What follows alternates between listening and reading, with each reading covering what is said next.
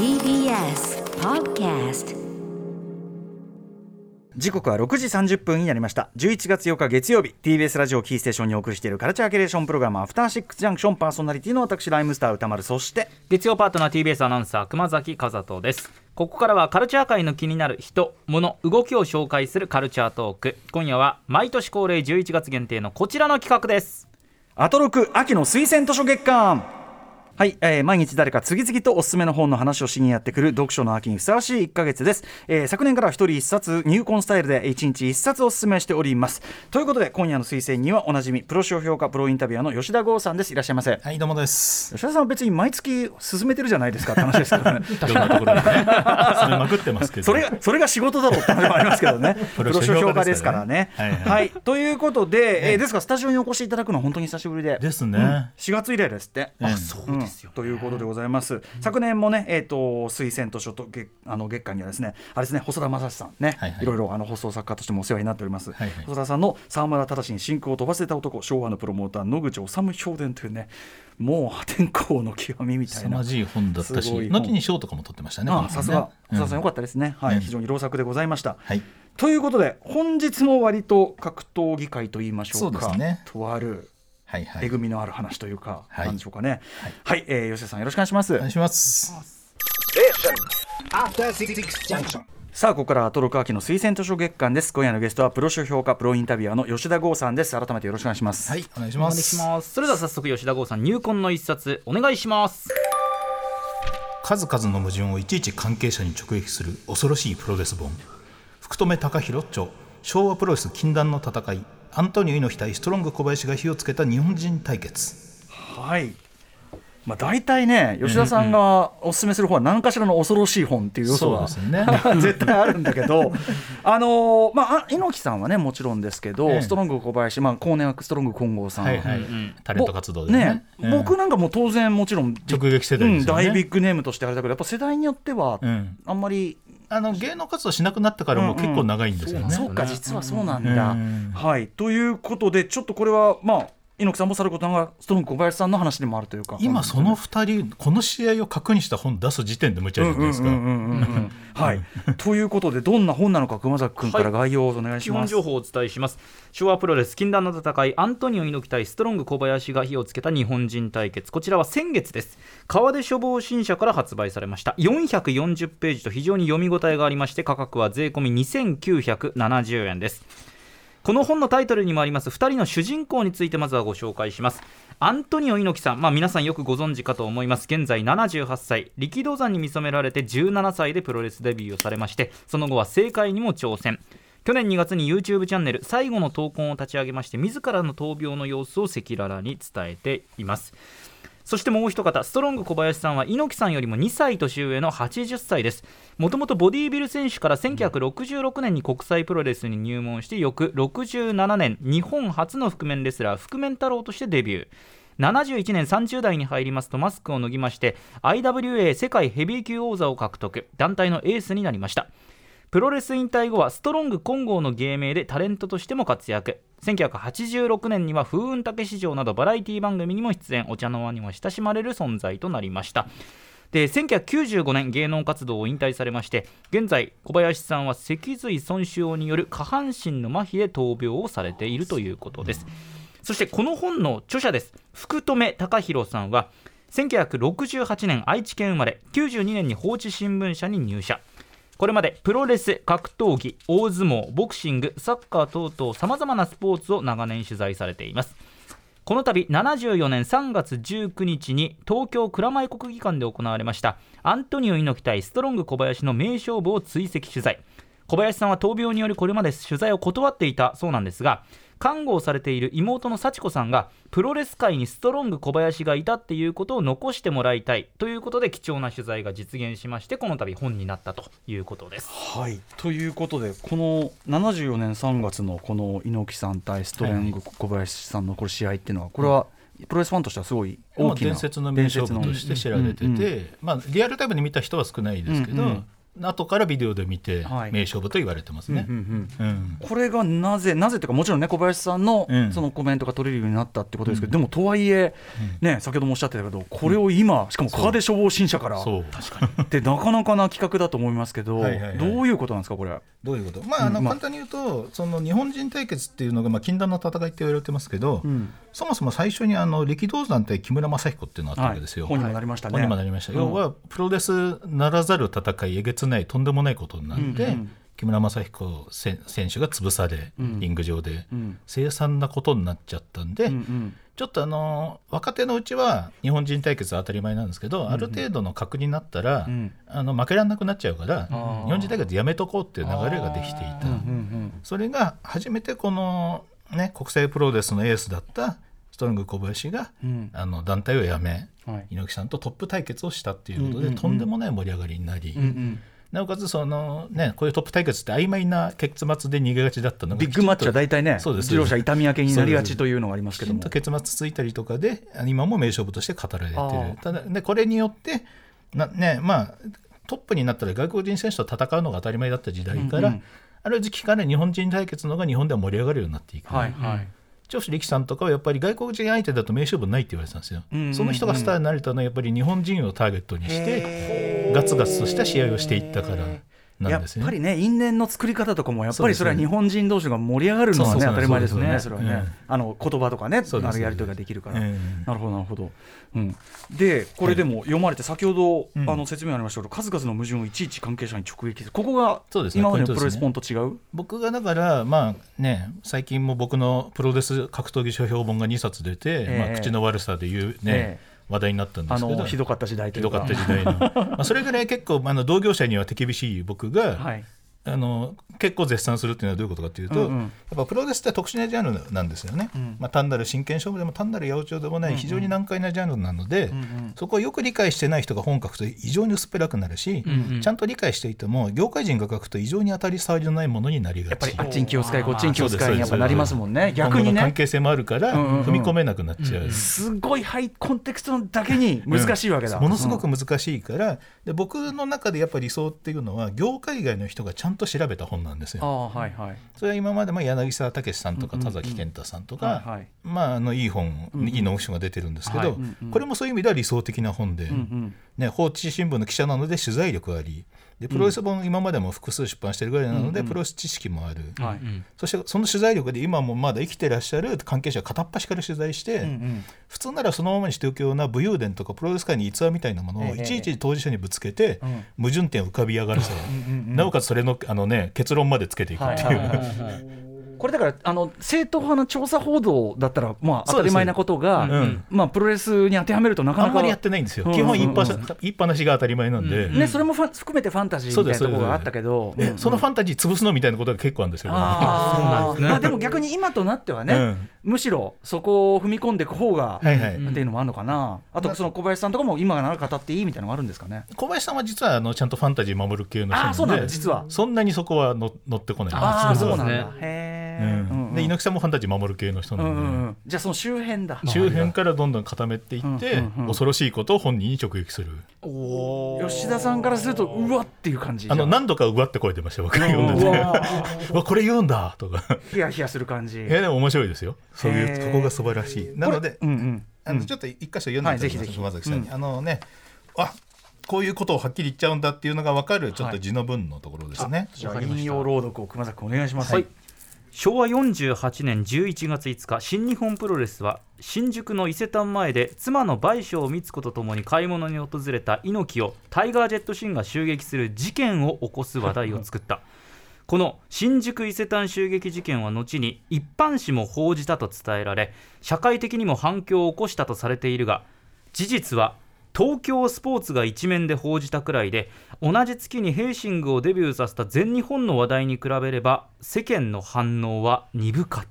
ほう、あのなんとなくこの伊勢丹襲撃事件、僕も記憶にありますけど、はいはい。これスーパースター列伝とかでね、うんそうそう出てくるからうん。だけどそうなんですね実トースポぐらいいなの？って。いうそう 大変な騒動になったとは聞いてますよこれ。だニュアンスが全然違うねトースポ トースポだもんね。信じないよ。僕でもこれ聞いてたのが、はい。あのある筋から聞いた大好きな話が、ええ。まあ、本当にこれややったんですよ、あのうん何の段取りもなくというか、いいきなり買い物中を襲ったんで、はい。しかも路上で。あの紛争でタイガー・ジェットそうあの大変な騒ぎになって、ええまあ、大大会通信そんな知名度ない時なんで。ああそうなんだ。じゃあそじゃあえー。よくわかんない。サーベル加えた外国人が、ええ。きなり。そうですそ うです、ん。なのであの普通に警察沙汰になって。日本が警察に怒られたっていうのを聞いたんで。すよあと、シンさんかわいそうよね。だって、に日本の警察、そんなのどういう扱いするかさ、まあ、シンは逃げたんですけどね、大丈夫。あのおもお前らの話題作りに俺たちをなんかね、巻き込まないぐらいの感じで、警察が本当に怒ったっていう話は聞いたことないなるほどね。そりゃそうだ、そそれ。はそうなんですよ。それ以降そういうことはほぼやってなはいんですけど。でもその無茶さ加減で、あまあ我々はね、無責任に面白いななんて言ってるから、はいはいうんなんか伝説の事件だと思ったら、意外とそこは不発だったと。そんなになんですねまあ、これね初というかまあね、あくまでもプロレス界の中でのお話だったってことですよね。うんうんうんうんなるほど。え、うん。でもこういうこともあんまりこれまでのプロレス本では明文化と言いましょうか、うん。明言されてこなかったとこ？たとまあここまでははっきり書かないじゃないですか、うんうん。みたいなものが多くて例えばねあの僕が恐ろしいと思ったのが、ええ。あのアントニオ猪木の頭脳というかね片腕だった新馬久志さんっていう人がいまして、はいはい。ブレーンですね、うんうん。その人のコメントが結構出てるんですけど、うんうん。要はストロング小林を新日本が引き抜こう,、まあうん。ね、引き抜こうとした時に、うんあのジャイアント馬場もあの同時にそれを止めようとして全日本プロレスにストロング小林を引き抜こうとしたと。はあはあはでそストロング小林さんの家庭はお母さんが強い家庭なので、電あそこに電話すると親子電話でお母さんが話を聞くと。あうんうん。でその結果あの親子電話で聞いたらあの馬場さんは小林よって呼び捨てにしていたけども、うんうん。猪木さんはあのちゃんと敬意を込めて、うん。小林さんとは語りかけてた、うんうん。それであの新日本に決めたんですよと新馬さんが言ってた。って話が出てるんですけど、うんあのいそのその小林さんのあおお母さんは亡くなってるんで、妹さんのあの節子さんという方ええ。がすごい記憶力も良くて、はい。あの島さんのあの来訪を記憶してた節子さんにうんうん「馬場さんからの電話ありましたか?」って聞いたら、はいあの島さんがそうおっしゃってるのであればそうかもしれませんが私は猪木さんの電話を覚えてますが馬場さんから家にで電話があったことは知りませんと。ただうちの母は兄の電話を盗み聞きするようなことはしない人だとあ思いますとか。最初の構図自体がちょっと。で猪木さんの猪木戦の決断に母の影響があったという見方もそれだけは絶対にありません、母は私たち子供の仕事に何か口出すような人ではありません。全然話違うじゃないですか。全然話違うしあので正確な時期は覚えてないけどあの試合が発表になる前に猪木さんと島さんが2人で自宅に来たと、でそ自宅まで来た誠意が兄の心を掴んだっていうふうに妹さんは言ってるんですが、新馬さんは猪木が小林の自宅に行ったことは否定。みたいなあれ？ああそうそれぞれの幻想を守らなきゃいけないラインが別々なんでしょうね。そういうことかねでも妹さんはねそのプロレス業界の人じゃ妹さんないから。は嘘をつく必要がない、ねだから。そうなんですよ。でそもそもあでまた人の文で結論付けていくのが馬場は小林を全日本に引き抜くことをしたとのことだが当時の全日本は国際プロレスと友好関係にあって選手の貸し出しもしてたから無断で引き抜くこと工作を行うとは考えられない、うんうんでさらに新馬さんは馬場さんが講義にしていた月刊プロレス編集長の藤沢久隆っていう人をはい。自らの密使として自宅に行かせ新日本に行ってはいけませんるなら全日本に来てくださいと説得していたって話をするんですがこれをまた妹さん節子さんに確認すると、藤沢が来訪したことのみならず藤沢がその人を知らなかった。うん。うん。うん。プロレス関係の方が家に来た時はあの全部母から聞いて知ってますが藤沢さんという方は名前も聞いたことないし顔も知らない、うんうんうん。みたいな感じで、はい。あの け結局それはまずありえないだろうみたいな感じで結論付けたりとか、うんうんうん徹底取材してこの辺をはっきりさせていくんですよ。はいはいでも今まで長年プロレスファンは、うん。その新馬さんおっしゃるようなこととかっていうのを一つのストーリーとして。にもそれが載ってますけどうんあそうですね。そうなってます。そうそうそっだか取材力が恐ろしいと思ったのが例えば雑誌ナンバー昭和58年のええこうですね。力道山特集に木村正彦のインタビューが掲載されて、うん。うん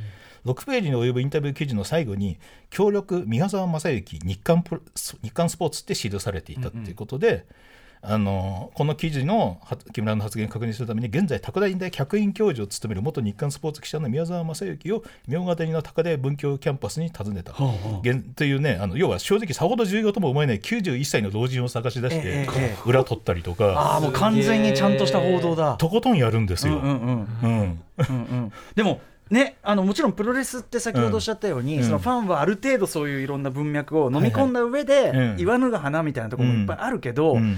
これだけやっぱ歴史化してきて、うん。なんていうの？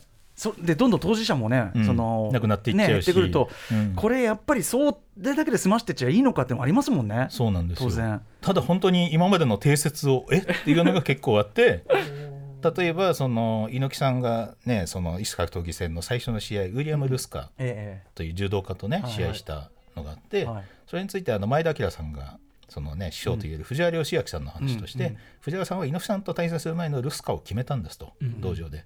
これ自分が入る前の話で直接見たわけじゃないんですがレスリング協会の福田さんが新日本の道場にルスカ連れてきて、誰かスパーリングやってくれって頼んだらみんなそっぽ向いて藤原さんだけが俺がやりますって名乗り出てその時に決めたんです、それでルスカはがっくり来てお前がそんなに強いなら猪木はもっと強いのかって恐れたんですってこれ僕もき聞いたことある有名な話なんですがでこれをまた日本レスリング協会前会長の福田富明さんをあの直撃取材して、ええ。そういうことあったんですかって聞いたら、一方が決めれば反対側が決め返すというものだったと思います。ただルスカは締め技を持っていたのでその部分ではルスカが上回っていた印象がありますルスカが押してたの、うんっていう、えー、なんか違う。全然ニュアンスが違う。そう。うんうん。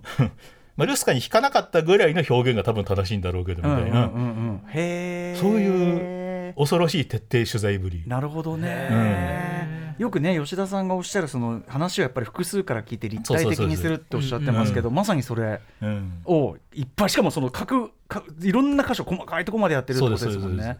へえじゃあちょっとこの一冊の中に、うんちょっとそのそういうなんていうの今までこう定説として思い込んでたことが結構ひっくり返るのがいっぱいある。まあ、ひっくり返るのもあるしそれ本人に直撃しちゃうのっていう。まあねまあね。恐怖。すごいな恐怖、さん。要するにこれ書かれたことで、お前何勝手に書いてんだよって人もいるわけでしょやっぱし。そうなんですか？だから本人は普通に気持ちよく取材を受けたはずが、うんうん。その他のその直後に自分の発言ひっくり返される可能性もあるわけで、はいはいはい今まではだからそういうプロレスジャーナリズムはあんまりそういうとこはね、そうですそうです。やんないのがあれだったのが、うん。あれ話違うじゃないかってでも普通の報道はそうですよっていう。そう。うん。僕が特に戦慄したのがストロング小林さん今ねご自宅で寝たきりになって、寝たきりになっているベッドのところに、ん。その当時の全盛期の自分の写真が飾られていて、ええ。それが IWA っていうこのねそのチャンピオンベルト、えはいはい。かつて自分がはい。海外で、あのチャンピオンベルトを獲得した時の写真が飾られていて、でその時の話をするんですよね。ええそのこれはねビル・ミラーからビルベルトを奪った時の写真でね、日本に帰ってきて羽田空港でベルトを披露した記者会見ですよ、うんうん。この頃よかったな元気よかったって思うよみたいな話をしてて、これは昭和46年6月19日アメリカミネソタ州ダルースのダルースオーディオーディトリアムで行われた IWA 世界王座戦。うん。でこれを東京スポーツは3面で小林敵地で世界ヘビー IWA 奪還と報じてると、ね、ろ60分一本勝負の58分26秒バックドロップからの体固めで小林の勝利、うん。でベルトを奪わなければ日本に帰れないという気持ち必死でしたよってコメントも載っている、ただプロレス史家の流智美さんってこれ有名な人なんですけどはこの6月19日はミラーも小林も別の場所で試合をしていることが記記録として残っています。つまりこの IWA タイトルマッチはなかったんです。これは間違いありませんと証言する。あで当時のトースポにも後の月刊ゴーや月刊プロレスにも試合のこと記事は載ってるけど試合写真がなかっあああああそれだけ大きなね。たそう。ええなるほど。怖っ。っていうのを小林さんに事実確認するんですよこの人、うわー確かにちょっとなかなかななかなかなちょっとそピリつく感じ。え？試合はしたよ。ミラーもどっか体が悪かったんじゃないの？元気なかったよねと振り返ったみたいな。あすげえ。えなるほどね。でもフェフェアだよねそれはね。フェアフェアですうんうんうん。フェアですけど本当に「ヒー」って声が出ることが何度かあったんで 鬼だ。だから本当にジ ジャーナリストのそう。今聞いただけでヒヤッとしましたもんしますよね。しましたしました。うん。でもやっぱりさ本気の取材調査報道というのをやるんだったらそんなとこで、そういうことですよね、うん手心加えてる場合じゃないんじゃない？やっぱね。ご老人だし体悪いしとかでね、うん。ストッパーかけないっていう。逆に言えばねだからこそちゃんともう聞くことは聞くんだっていう、今確認しなければっていう、うんうんでその上で小林さんの答えがそうであればそれはそれっていうかね、うん。ことですもんね、うん。あ でもなんかこうまさに立体的というか、うん。それによってそのやっぱりストロング今後さん小林さんが、うん。その守ろうとしてきたものとか、うん。っていうのも浮かび上がるし、そしてまあそれその小林さんがいかにいい人なのかっていうのも本当伝わりますよ、これ。はいはい。僕も2回取材して1回イベントにも出てもらったことなんです。けど、うんうんうん。本当にうん。むちゃくちゃいい人。うんうんうん。はい、いやーなるほどね、そうかそうか。いやということでわかりました。ちょっとあの我々ねプロレスビギナーにもはい。いかに、恐ろしさだけは伝わったと思うんですよ。そうですね。改めてどんな、えー、と本の概要じゃあ熊崎君お願いします。はいこの本ですが吉田剛さんおすすめの一冊福留孝弘著昭和プロレス近代のたた禁断の戦いアントニオ猪木対ストロング小林が火をつけた日本人対決ご紹介いただきました。川出処方新社から発売されたばかりで税込み2970円、まあ、非常に厚みのある本です。紹介した本は番組ホームページ、そしてインスタグラムのまとめ機能に上げていますのでそちらもチェックしてみてください。そして最後に吉田剛さんからお知らせことお願いします。はい、11月14日日曜日にハイパーヨーヨーの復活イベントをね僕が聞き手としてやらせていただきます。ねえ。うん。いやーまあね。うん、なんかよかよかったって言ってるか分かりませんけど、うん。うん。なんか少しずつでも。一回あったんですよ、うんうんうん。メンバー2人とあと親御さんと、うんうんまあ想像以上に大変だったっぽいですけど、うんうんうんまあねぼ僕が受け止めながらええ何があったのかをちゃんと話していこうかはないと思って。まあ、ます吉田さん以外これはできないお仕事ですからね。はいちょっと僕もあのライブちょっと行っちゃってるんですけどこの日は、あのいろんな形であの拝見しますので、はいはいはい。必ずはい。